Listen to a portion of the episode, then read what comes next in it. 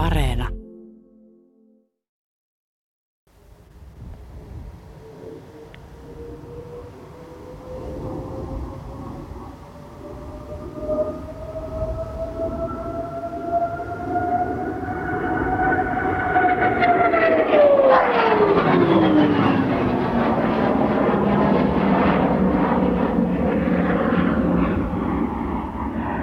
Tämä menee ilmassa kuin juna suoraan, tikkanuoli.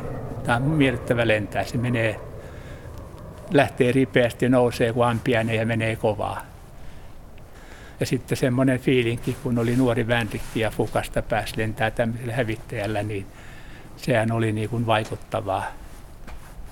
Kyllä tämä on niin hyvä lentää. Aerodyn mikä on tosi hyvä kone. Ei mitään virheliike tehnyt. Tämä oli niin turvallinen lentominaisuuksiltaan kun vaan ymmärsi tämän käytön, että siinä on viisi tonnia rautaa että, ja mennään kovaa, että sun pitää olla niin kuin edellä konetta, muuten kone vie miestä. Neuvostoliittolainen MiG-21 F-13 torjuntahävittäjä on ilmavoimien entisen koelentäjän Jyrki Laukkasen suosikki.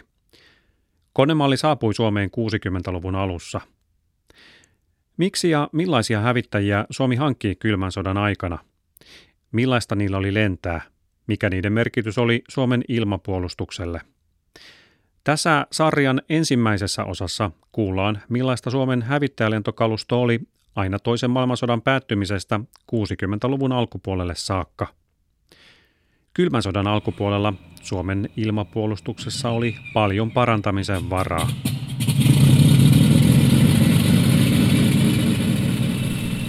Kyllä joo, Messerschmitt 109 oli meidän hävittäjäkaluston tuonne vuoteen 54 saakka.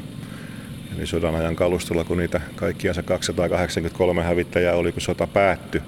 Ja sitten rauhansopimus rajoitti meidän konemäärän 60 operatiiviseen koneeseen, niin niistä sitten sodan ajan koneista ne parhaat valittiin ja niillä sitten lennettiin tosiaan se 10 vuotta vielä sodan jälkeenkin. Ja se on yksi siunaus, miksi tämä, tämä Mersu meillä täällä museossa on, samoin kuin Uutissa toinen Mersu sodan jälkeen hän liittoutuneet hävitti lähestulkoon tyystin saksalaisten sotakaluston ja, ja tota, näitä 34 000 valmistetusta Mersusta sodan aikana, niin, niin niistä on jäljellä maailmassa alle 10 ja kaksi niistä Suomessa. Ja niin kuin sanoin, syy on se, että koneita käytettiin vielä 10 vuotta sodan jälkeen.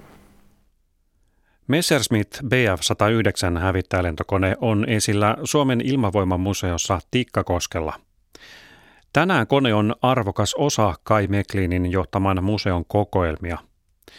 Mutta se, että ilmavoimien piti pärjätä Messerschmitteillä niin pitkään sodan jälkeen, kertoo paljon Suomen ilmapuolustuksen tilasta kylmän sodan käynnistyessä.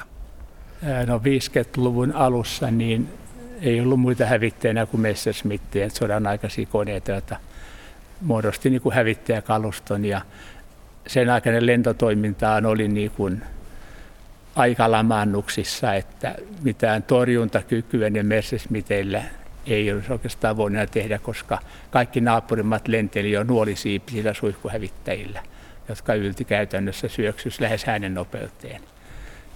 Ei Messerschmitteillä oltaisi juurikaan niin kuin ilmapuolustusta pystytty hoitamaan, mutta niillä kuitenkin pystyttiin pitämään niin kuin lentokoulutusta ja sen aikainen taktinen koulutus yllä, että se jonkinlainen osaamistaito siirtyi edelleen. Jyrki Laukkanen on ilmavoimien entinen koelentäjä, joka on lentänyt monella kylmän sodan aikaisella lentokoneella. Hän on myös kirjoittanut kirjoja ilmavoimien lentokalustosta. Siis kaikki kalustohankinnat olivat ehdottomasti poliittisia kysymyksiä silloin.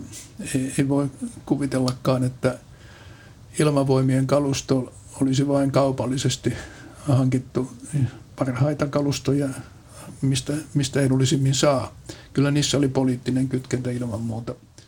Valtiotieteen tohtori Eversti Pekka Viisuri on puolustus- ja turvallisuuspolitiikkaan erikoistunut historian tutkija – Hävittäjälentokoneiden hankinnat olivat poliittisia ja sidoksissa Suomen strategiseen asemaan idän ja lännen suurvaltaliittoumien välissä. Mutta se, että kuinka voimakas se poliittinen kytkentä oli, niin se ei ollut, mis, ei ollut mikään selvä raja siinä. Sen takia Suomessa kyllä lähdettiin siitä, että Suomen pitää säilyttää vapaus hankkia lännestä tarvitsemansa aseistusta, mutta ymmärrettiin myöskin se, että poliittisesti on edullista tasapainottaa sitä, että idästä tehdään suunnilleen saman verran hankintoja.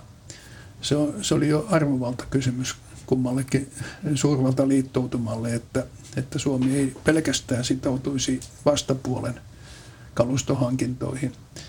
Ja nyt sitten myöskin idän kaupan nämä kaupalliset tasapainovelvoitteet tai tarpeet, että hankitaan Suomeen viennin vastikkeeksi tuotavaa ja aseet kelpasivat siihen, niin se, se vaikutti, että molemmat aiheutti painetta siihen, että on edullista hankkia idästä aseita.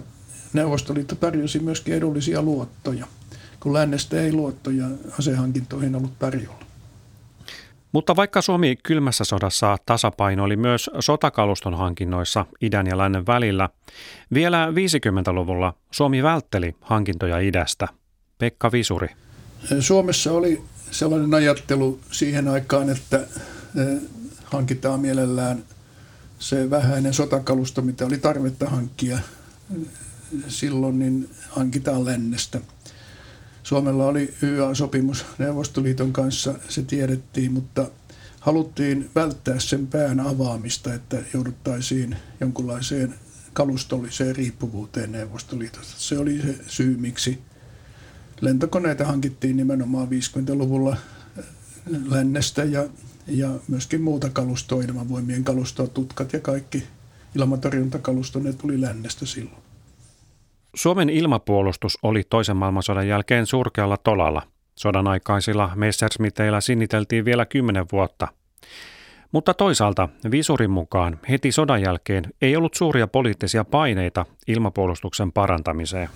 Viisi vuotta sodan jälkeen eh, oli sellainen väliaika ikään kuin Suomenkin osalta, että kylmä sota ei ollut vielä kärjistynyt siihen mittaan, että se olisi ehtinyt vaikuttaa Suomeen.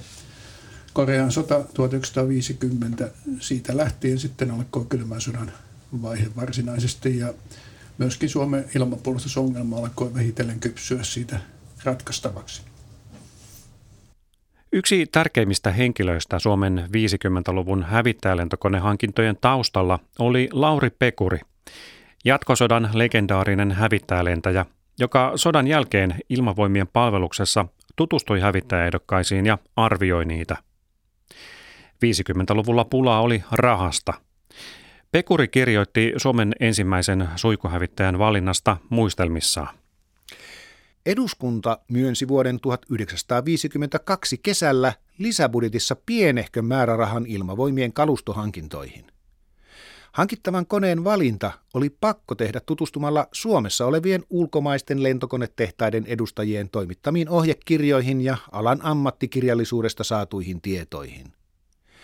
Komennusrahoja tutustumiskäynteihin lentokonetehtailla ei saatu, eikä käynteihin Euroopassa järjestettyihin ilmailunäyttelyihinkään löytynyt rahoja. Vuonna 1952 kesäkuussa kävin lomamatkallani Ranskassa maailmanlaajuisessa ilmailunäyttelyssä Pariisissa. Näyttelyssä sain tehtaiden edustajilta arvokasta tietoa myös englantilaisista lentokoneista ja niiden suoritusarvoista. Koneen valintaan vaikutti ratkaisevasti määrärahan pienuus, joten uusimmat, kalliit lentokoneet eivät voineet tulla kysymykseen.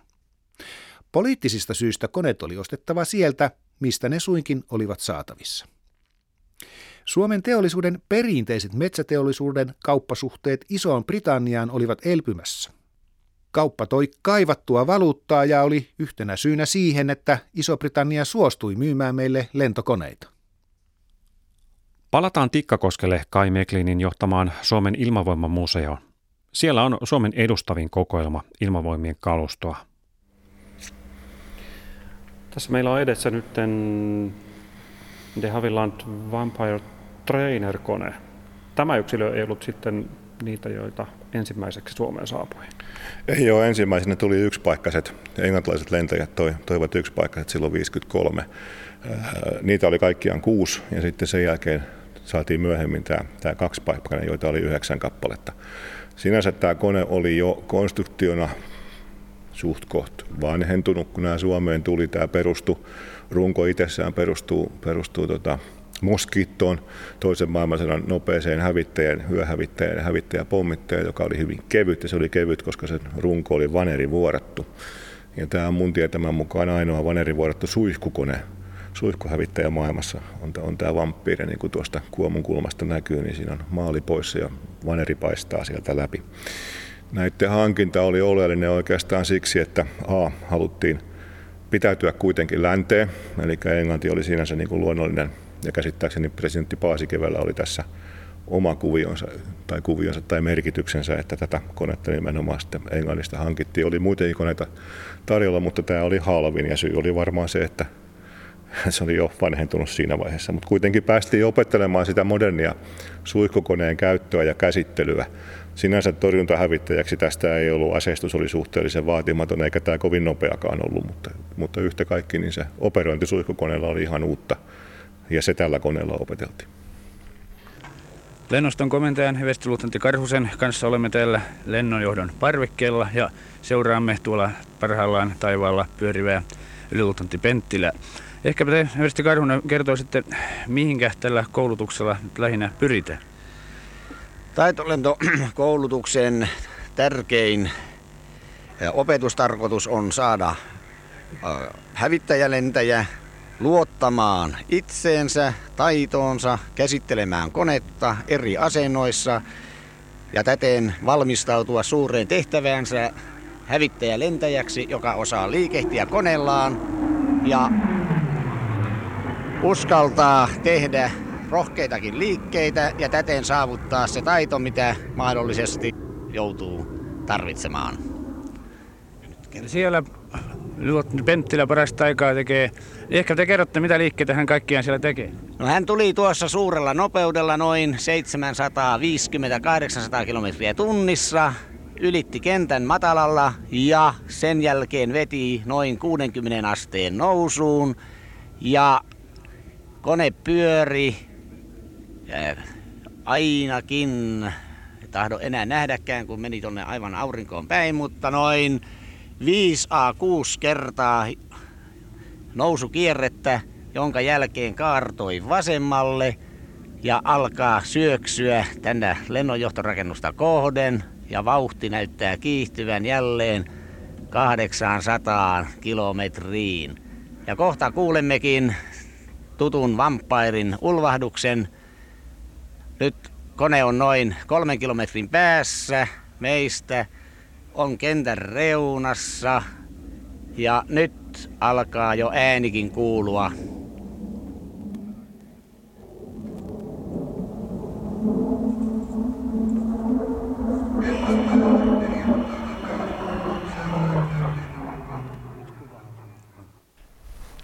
Se oli tiettävästi ihan miellyttävä lennettävä.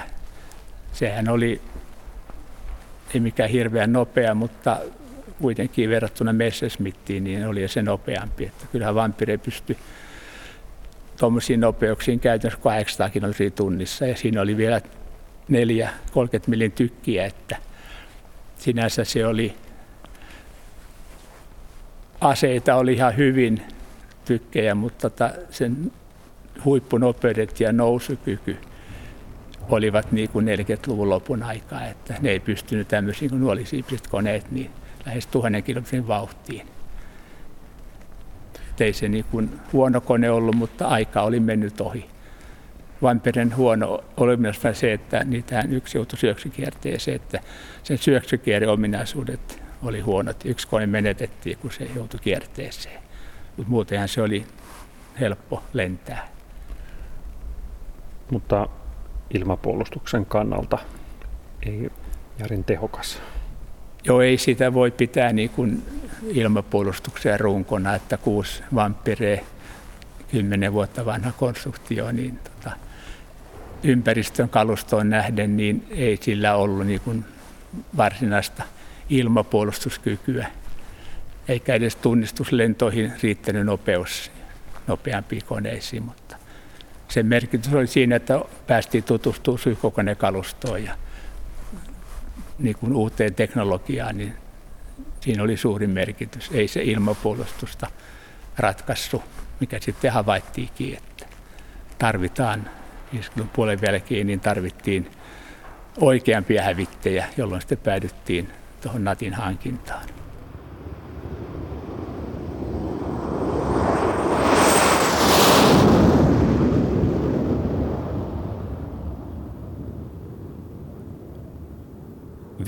Luvulla havahduttiin enemmän siihen, että Suomen ilmatilassa tapahtui kaikenlaista muiden kuin suomalaisten toimesta. Ja että ilmatilan loukkauksille ei oikein voitu tehdä mitään. Pekka Visuri. Joo, Yhdysvalloilla oli aluksi eh, pommikoneita tai raskaita tiedustelukoneita RB-47, joka, joka Suomen ylikin koukkasi silloin tällöin ja kuuluisin tapaus oli 1954 keväällä, kun, kun tota Murmanin suunnasta lentänyt amerikkalaistiedustelukone joutui mikien ahdistamaksi ja se sitten siitä koukkasi Suomen yli Sallan kohdalta kohti Ruotsia. Tästä tuli pieni hälykin, mutta ei ole kovin suuri. Sitten kun Yhdysvallat hankki 1950-luvun puolivälin jälkeen U-2, ja se oli varsinainen tiedustelukone, joka lensi korkealla. Ja niitä ei havaittu pitkään aikaan. Suomellahan ei ollut mitään mahdollisuutta nähdä sellaista konetta se lensi tuolla 15-20 kilometrissä ja Suomen tutkat ylettyivät korkeintaan noin 10 kilometriä siihen aikaan. Yhdysvaltalaisten ydinaseilla varustettujen pommikoneiden suunnitellut lentoreitit neuvostoliittolaisiin kohteisiin kulkivat Suomen yli. Suomen ilmavoimamuseosta löytyy esine, joka kertoo, kuinka paljon Suomen ilmatila kiinnosti amerikkalaisia ja että konstit tiedustelutiedon saamiseksi olivat monet. Kai Meklin. Joo, tämä on amerikkalainen Fairchildin kamera. Tarina kameran takana liittyy operaatio Jingle Bellsiin, joka oli, oli tuota USAn tämmöinen hyvän tahdon ele Suomelle. Silloin sodan jälkeen Stalin kielsi Suomelta Marshall-avun. Amerikkalaiset kuitenkin halusivat auttaa Suomea ja tota, USA-lähetystä keräsi säännöllisesti aina ennen joulua rahaa, ruokaa, paketteja, vaatteita ja muuta. Ja sitten he tilasivat Saksasta kuljetuskoneen, tukikohdastaan ja se kävi Helsingissä lastattavana ja sitten se ajoi pohjoiseen Lappiin, Rovaniemelle ja Ivaloon, missä sitten nämä joululahjat luovutettiin köyhille Lapin asukkaille. Ja silloinhan meillä ei ollut, niin kuin todettiin, niin minkäännäköistä tutkavalvontaa. Me ei tiedetty, missä tuo kone oikeasti liikkuu. Ja sitten yhden tällaisen jouluoperaation jälkeen niin Malmilla kone päätettiin tarkastaa, kun se oli tankkauksessa – sotilasviranomaiset sisällä ja koneesta löytyi tiedustelukamera.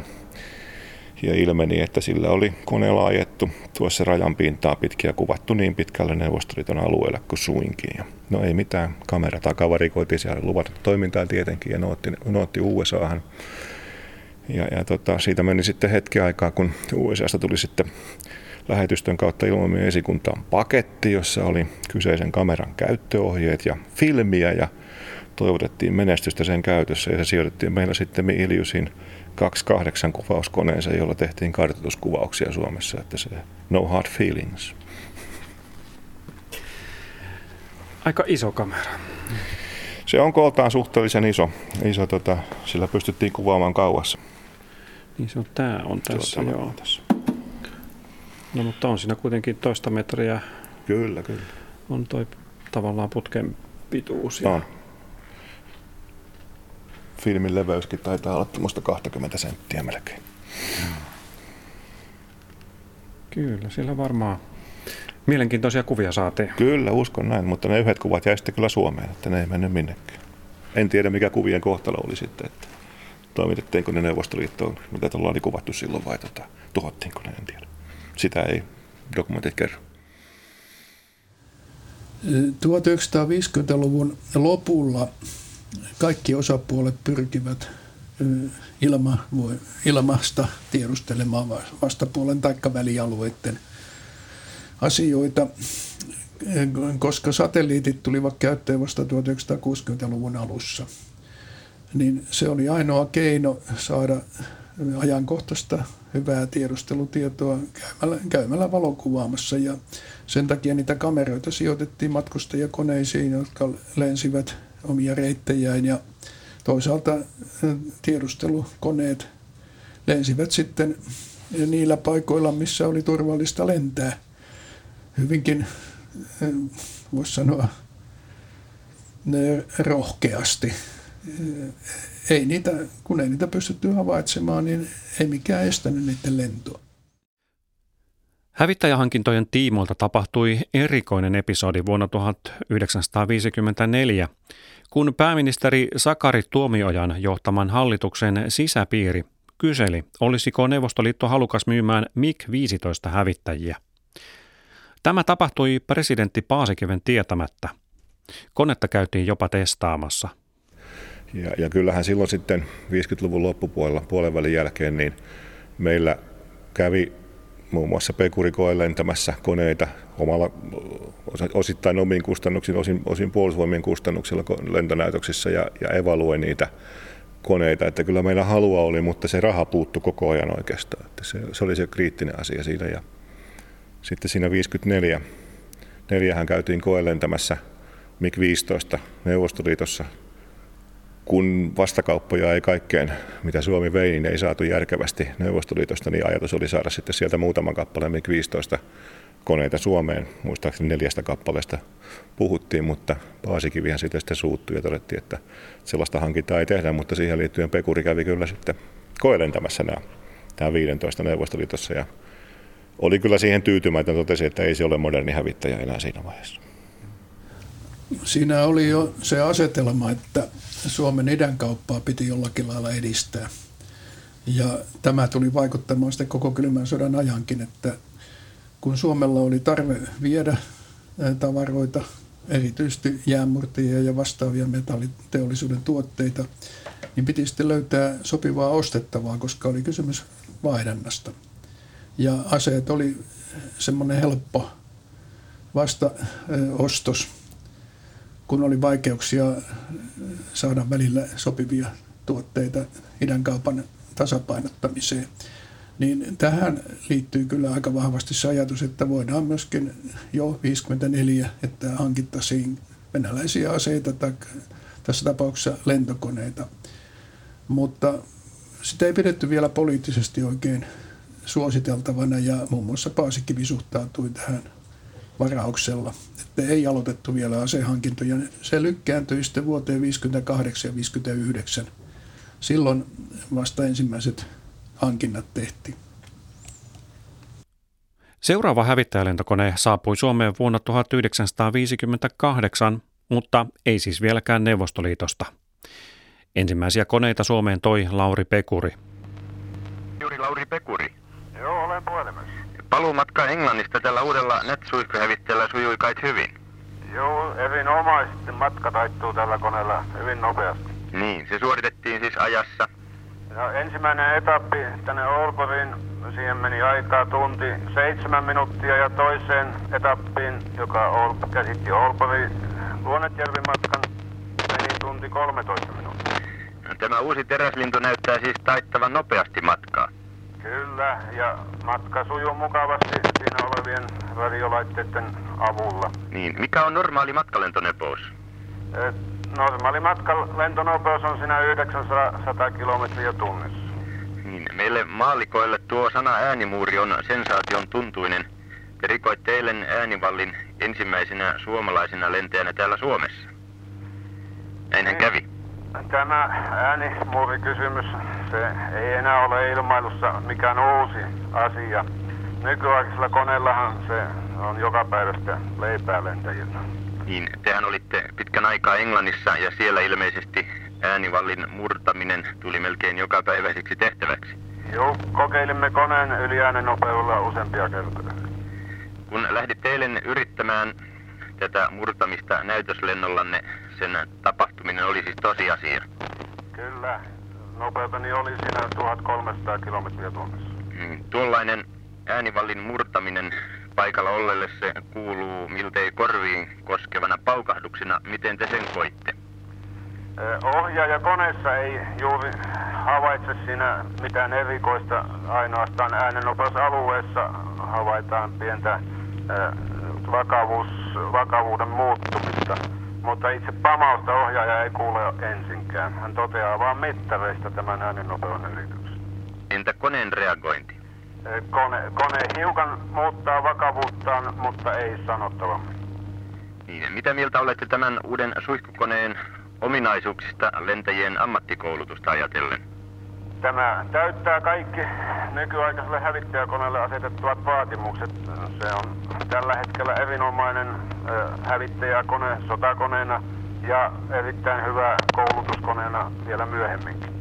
Kiitoksia teille näistä mielenkiintoisista tiedoista. Toivotamme teille ja kollegoillenne vahvoja siipiä. Kiitos paljon. Kun tätä nyt katselee tätä knattia, niin tämä on aika pienikokoinen ja sirokone. Tämä on varmaan maailman pienin tällainen palveluskäytössä suihkuhävittäjä. Tämä tehtiin, suunnittelu taas olikin aikanaan Englannissa tällä suunnittelijalla. Se tapahtui 50-luvun alussa, jolloin tota, suurin uhka oli Englannissa tämä, että sadoittain neuvostopommikoneita lähestyy Englantia ja niiden hävittäjän määrä ei riitä torjumaan sitä, että kaivattaisiin pieniä hävittäjiä, jotka on halpoja torjumaan näitä pommikoneita, aaltoja. Ja sille, jotka nousee hyvin ja on ketteriä, ja niitä saataisiin paljon, koska se olisi pieni ja halpa. Eli tämä pieni koko taustalla on se, että saataisiin paljon niitä torjuneita pommikonelaivastoja. Siihen aikaan Englannissa oli hävittäjät oli aika raskaita. Kloster Javelin, jokaisen hävittäjä oli iso, iso ja painava ja kallis, kaksimoottorinen deltasiipinen kone. Ja tämä suunnittelija oli sitä mieltä, että pieniä koneita ja paljon. Ja sen takia tämä koko on tämmöinen pieni. Tämä tehtiin yksityisenä suunnitteluna. Royal Air Force ei konetta tilannut, vaan tämä Folland tehtaan suunnittelijat ajattelivat, että tekee tämmöisiä tarjoista Royal Air Forceille. Mutta siinä sitten vuosien pyöriessä niin kuitenkin Royal Air Force päätyi semmoiseen raskaampaan hävittäjään, joka olisi niin kuin enempi aseistusta ja tämä knatti jäi sitten tämmöisen private venturiksi, jossa ei sitten ollut Raffilta tilauksia tulossa.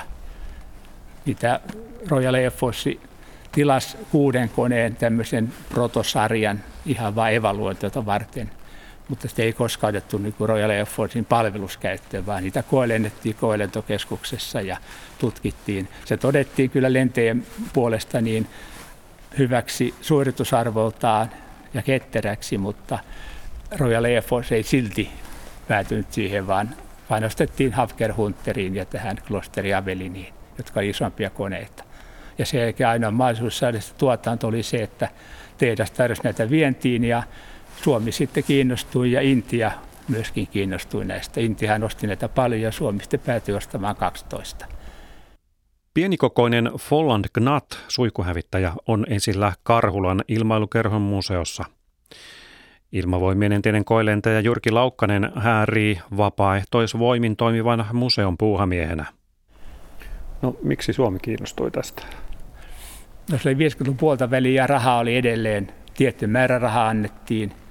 Ja vaihtoehtona oli sitten siihen aikaan jo Ranska oli halukas myymään Suomelle koneita ja tämä ilmavoimien koelentoryhmä majuri Pekuri johdolla kävi lentämässä sitten Ranskassa tämä Mystere nelosen, sen aikainen niiden palveluskone, mikä oli. Ja sitten Englannissa myöskin tämä Hafker-tehdas tarjosi Hafker Hunteria, joka oli jo ekat versiot tullut Air Forcein käyttöön. Ja Pekuri pääsi lentämään sillä Hunteri F6, eli uusimmalla versiolla, jossa oli vielä kehitysongelmia siinä vaiheessa. Tämä Natti oli ihan protovaiheessa ja nämä kolmella koneella Pekuri lenti ja näistä sitten koelentojen perusteella totesi, että tämä Mystere nelonen oli Pekurin mielestä vähän kömpelö ja kankea, että soveltui lähinnä kuin rynnäkötoimintaan. Ja Hafker Hunteri todettiin, että se on niin paljon kalliimpi, että sillä määrärahalta saatu kuusi hunteria tai sitten 12 nattia.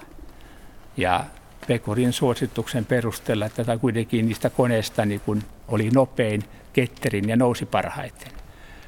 ja saatiin niin kuin 12 konetta kuuden sijaan ja laskettiin esikunnassa, että kokonaista ajatellen niin 12 konetta on aivan toista kuin kuusi konetta. Näillä perusteilla, vaikka lehdistö ja tietyt vanhat kenraalit vastusti sitä, että tämä on keskeneräinen eikä ole palveluskäytössä missään niin huono hankinta, mutta kun esikunta päätyy tähän näistä syistä, että saatiin konemäärä, määrällä on kuitenkin merkitystä ja sitten tämä oli suorituskyky niistä koneista. Tämän koneen huono puoli oli se, joka tuli sitten käytössä vasta, että tämä oli, ostettiin protovaiheessa, eikä siihen sitoutunut kukaan muu iso ilmavoima niin kuin Englannissa siihen kehittämiseen, niin se jäi sitten niin kuin, kehitystyö jäi siihen käyttöaikaan. Eli tehtiin jatkuvia modifikaatioita Suomessa, että saatiin pidettyä sen niin kuin, ne alkuperäiset puutteet korjattua. Se ei ollut valmis kone. Se ei ollut valmis hankitta se on, mutta siinä suoritusarvot oli hyvät ja sitten tämä raha ratkaisi. Että sitä perust, esikunta antoi sitä lausunnon näille medialle, jotka, jossa moitittiin sitä, niin, että tällä lukumäärällä on tietty arvonsa, että se pitää ottaa huomioon. Onko 6 tai 12 konetta, niin sillä on merkitystä. Siinä oli tämä turvauspoliittinen tasapainoilukin mukana, että länteen haluttiin osoittaa, että Suomi ei ole riippuvainen tai sidoksissa Neuvostoliiton sotilaallisiin järjestelmiin. Sitä haluttiin tämmöistä mielikuvaa tiukasti välttää. Että on olemassa poliittinen ystävyys- ja avunantosopimus, mutta se ei edellytä rauhanaikaista sotilaallista yhteistyötä, että se vaikutti pitkään tämä tekijä. No sitten Englannin suuntaan vaikutti kyllä kauppayhteydet myöskin. Suomihan kävi hyvin vilkasta ulkomaankauppaa nimenomaan Ison-Britannian kanssa. Ja siinä oli koko aika myös se ajatus, että jos hankitaan jotakin puolustusvoimillekin sieltä, niin se osoittaa, että Suomella on jotakin sieltä ostettavaa, ettei pelkästään viedä. Siis sehän oli vienti ylijäämä Suomelle, koska Suomi vei paljon paperiteollisuuden ja yleensäkin puunjalostusteollisuuden tuotteita, mutta, mutta, mutta vastaavaa määrää ei Englannista ostettu silloin, että oli aina hyvä, jos saadaan keksittyä jotakin sopivaa ostettavaa. Se ei ollut ihan vapaata silloin tämä ulkomaankauppa edes länteen. Niin siellä oli eh, jo 50-luvun puolella ja tämä sama tilanne jatkui sitten myöhemminkin, että siellä oli aika aktiivisia kauppamiehiä – ja sieltä helposti tarjottiin keskeneräisikin tuotteita, tai sanotaan nyt, ettei niin kovin koeteltuja. Ja tuli ostettua sitten välillä epäonnistuneita, tai sanotaan al- äh, vielä alkuvaiheessaan olevia panssarintorjuntaohjuksia tai lentokoneita. Ja näitä oli yksi näitä, ei se välttämättä kai huono hankinta ollut, mutta se oli tarkoitettu juuri sanotaan symboliseksi eleeksi, että Suomellakin olisi ensimmäisiä vähän edes taistelukelpoisia hävittäjiä. Todellisuudessa niin puolustusvoimien arvioissahan näitä luokiteltiin yksinomaan koulukoneeksi, koska ei sillä mihinkään muihin tehtäviin oikeastaan ollut kykyjä äänen nopeuteen sentään päästiin. Se oli nopea, sen, sillä pystyi kyllä kouluttamaan henkilöstöä, mutta e, sen ajan vastustajia, jos olisi tullut joku suurvalta vastaan, niin ei, ei sillä olisi kyllä hätyytetty millään lailla. 60-luvulle tultaessa Suomen poliittinen paine parantaa ilmapuolustustaan kasvoi. Vapuna vuonna 1960 Neuvostoliitto ampui alas amerikkalaisen U-2-tiedustelukoneen. Se oli matkalla Pakistanista Norjaan ja sen reitti kulki Suomen yli. Ja sillä oli merkitty kylän kenttä vielä kaiken lisäksi varalaskupaikaksi, jos tulee ongelmia. Niin tämä herätti kiusallisesti huomiota. Se suuntasi kyllä sitten jo mediankin huomioon siihen, että e, Suomen pitäisi kyllä jollakin lailla paremmin pystyä näitä ilmatilojaan valvomaan ja estämään alueloukkaukset. Ja tämähän oli tietenkin ollut aikaisemminkin jo tiedossa, mutta nyt siihen oli pakko kiinnittää huomiota. Ja siinä oli toinenkin merkittävä asia, että tämä U2 oli ensimmäinen eh, Neuvostoliiton alueella pudotettu eh, kone ilmatorjuntaohjuksella. Ja se oli merkki amerikkalaisille taas, että nyt siellä on niin vahva ilmapuolustusjärjestelmä rakentumassa, että on ruvettava tehostamaan omia toimenpiteitä, ettei sitä tule ongelmaa. Ja Suomi joutui nyt tätäkin kautta mukaan tähän, tähän ydinasestrategiaan, että nyt voidaan Suomeltakin vaatia, että on olemassa ase, jolla voidaan estää korkealla lentäviä lentokoneita liikkumasta siellä vapaasti, niin miksi ei Suomi hankin niitä? Siis tämä kysymys herätettiin. 60-luvun alussa suurvaltojen suhteet kiristyivät entisestään. Vuonna 1961 Berliinin kriisissä Neuvostoliitto vaati länttä vetämään sotilasjoukkonsa pois Berliinistä. Lokakuussa Neuvostoliitto lähetti Suomelle nootin, jossa se esitti YYA-sopimukseen vedoten konsultaatioita sotilaallisista toimista – Näissä olosuhteissa Neuvostoliiton hallitus ei voi tietenkään olla tekemättä tarpeellisia johtopäätöksiä. Ottaen huomioon aggressiivisen NATO-ryhmän ja Länsi-Saksan laajentuvat sotilaalliset valmistelut. Neuvostoliitto on jo ryhtynyt eräisiin tehokkaisiin toimenpiteisiin oman puolustuskykynsä ja liittolaistensa turvallisuuden vahvistamiseksi Varsovan sopimuksen mukaisten keskinäisten velvoitusten edellyttämällä tavalla. Mutta kuten edellä on esitetty, länsisaksalaisten militaristien ja revanssistien tunkeutuminen Pohjois-Eurooppaan ja Itämeren alueelle sekä heidän pyrkimyksensä käyttää tätä aluetta eräänä sotilaallisena tukialueena vuorossaan olevia sotaisia seikkailuja varten koskee välittömästi Neuvostoliiton samoin kuin myös Suomen tasavallan turvallisuutta. Ottaen huomioon edellä esitetyn, Neuvostoliiton hallitus kääntyy Suomen hallituksen puoleen ehdottaen konsultaatiota toimenpiteistä molempien maiden rajojen puolustuksen turvaamiseksi Länsi-Saksan ja sen kanssa liitossa olevien valtioiden taholta ilmenevän sotilaallisen hyökkäyksen uhkan johdosta. Siten kuin tätä on edellytetty Neuvostoliiton ja Suomen kesken solmitussa sopimuksessa ystävyydestä, yhteistoiminnasta ja keskinäistä avunannosta. Mainittujen neuvottelujen ajasta ja paikasta voitaneen sopia diplomaattiteitse. Se oli yhdistelmä kahta, kahta tekijää. Totta kai poliittinen asetelma oli se, että Neuvostoliitossa haluttiin varmistaa, että Kekkosen uudelleenvalinta onnistuu, tai ainakin, että se Paasikiven ja Kekkosen linja, joka oli kehittynyt, niin se, se jat, sen jatkuvuus turvataan, että se oli se poliittinen puoli. Ja nyt sitten toinen puoli oli kyllä se, että, että Yhdysvaltojen ydinaseuhka, sitä haluttiin hillitä ja Suomi oli sillä kohtaa eräänlainen painuma, kun Neuvostoliitto rakensi vahvaa ilmapuolustusta alkaen Saksasta ja päättyen Baltian maiden kautta Murmanskiin, niin Suomen kohdalla oli pehmeä paikka, josta, jossa ilmapuolustus oli heikoimmillaan. Niin kyllä nyt Neuvostoliiton kiinnostuksenakin oli tavalla tai toisella pakottaa tai houkutella suomalaiset vahventamaan ilmapuolustustaan ja, ja sillä lailla, että se ei tarvitsisi Neuvostoliiton tulla tekemään sitä. Ja tämä oli samalla lailla tietenkin Suomen poliittisen johdon päänsärkynä, että jos ei Suomi huolehdi ilmapuolustuksestaan, niin – sitten Neuvostoliitolla on hyvä syy sanoa, että, että me tulemme tekemään se. Ja sitä haluttiin tietysti välttämään.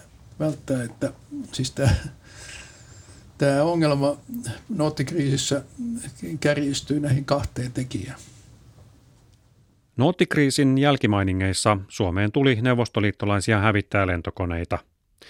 Vuonna 1962 ryhmä suomalaisia lähti Lauri Pekurin johdolla Neuvostoliittoon koulutettavaksi – Hävittäjät saapuivat Suomeen seuraavana vuonna.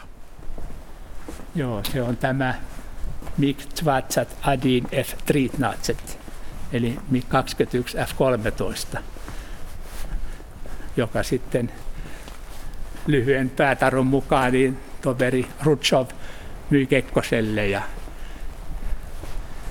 saatiin nämä sitten niin kuin tavallaan ilman vaihtoehtoja Neuvostoliitto tarjosi Suomelle näitä ilmapuolustuksen tehostamiseksi ja kun saatiin ohjukset mukaan, niin siinä poliittisessa tilanteessa, se oli sitä Berliinin kriisin aikaa, ja Novosibirskin palaveri, niin näitä sitten laivoja ostettiin käytännössä näkemättä, valitsematta konetta. Tämä oli siihen aikaan Neuvostoliiton paras tämmöinen torjuntahävittäjä ja ne halu, halukkaat myymään Suomelle näitä, koska Suomi kävi silloin jo tutustumassa Mirase kolmosen ja Drakeniin. Niin siellä sitten tarjottiin meille sen aika parasta konetta ja kaupat tehtiin sitten tämmöisessä poliittisessa tilanteessa, jossa Neuvostoliitto esitti käytännössä sitä, että he myy teille koneet tai he tulee hoitaa ilmapuolustuksen. No, mitä mieltä ilmavoimissa oltiin, että oli vähän pakko ottaa näitä migejä? No ilmavoimissaan tavallaan oltiin varmaan, me olitte vielä silloin tuolla teikkaripaka opiskelemassa, tyytyväisiä siihen, että saatiin nopea päätös siitä, että saatiin uusia hävittäjiä. Koska se länsimaiden kauppa olisi varmaan pitkä ja olisi ollut rahahommaa, niin siihen aikaan oli tämä bilateraalinen kauppa neuvoston kanssa, niin sieltä sitten ilman pidempiä polimoita niin saatiin täysin nykyaikainen kahden mahin suihkuhävittäjä melko nopealla tempolla. Ja tämähän nosti meidän ilmapuolustuskyvyn sitten aivan niin kuin toiseen kertaluokkaan. Me saatiin ohjukset ja nopeudet ja korkeus tuplaantui tuohon nattiin verrattuna. Eli ilmapuolustuksellisesti se oli melkoinen hyppäys eteenpäin. Kyllä, joo. Päästiin niin kuin tänne kahden mahdin kerhoon ja saatiin nattihan hankittaa. Se oli niin kuin tämmöinen jo tavallaan vanheneva, mutta tämä 21 F-mikki, niin se oli täysin vertailukelpoinen länsimaisten vastaavien hävittäjien kanssa. Seuraavassa jaksossa palataan vielä MiG-hankinnan taustoihin ja siihen, miksi ja millaisia hävittäjiä Suomi hankki aina kylmän sodan loppuun saakka ja millaista niillä oli lentää. Oletko itse lentänyt tuolla f Tämä on mun suosikkikone. Minä olen lentänyt yksi paikka sillä Mikeillä Suomessa editen, että tämä on mulle niin se my real fighter.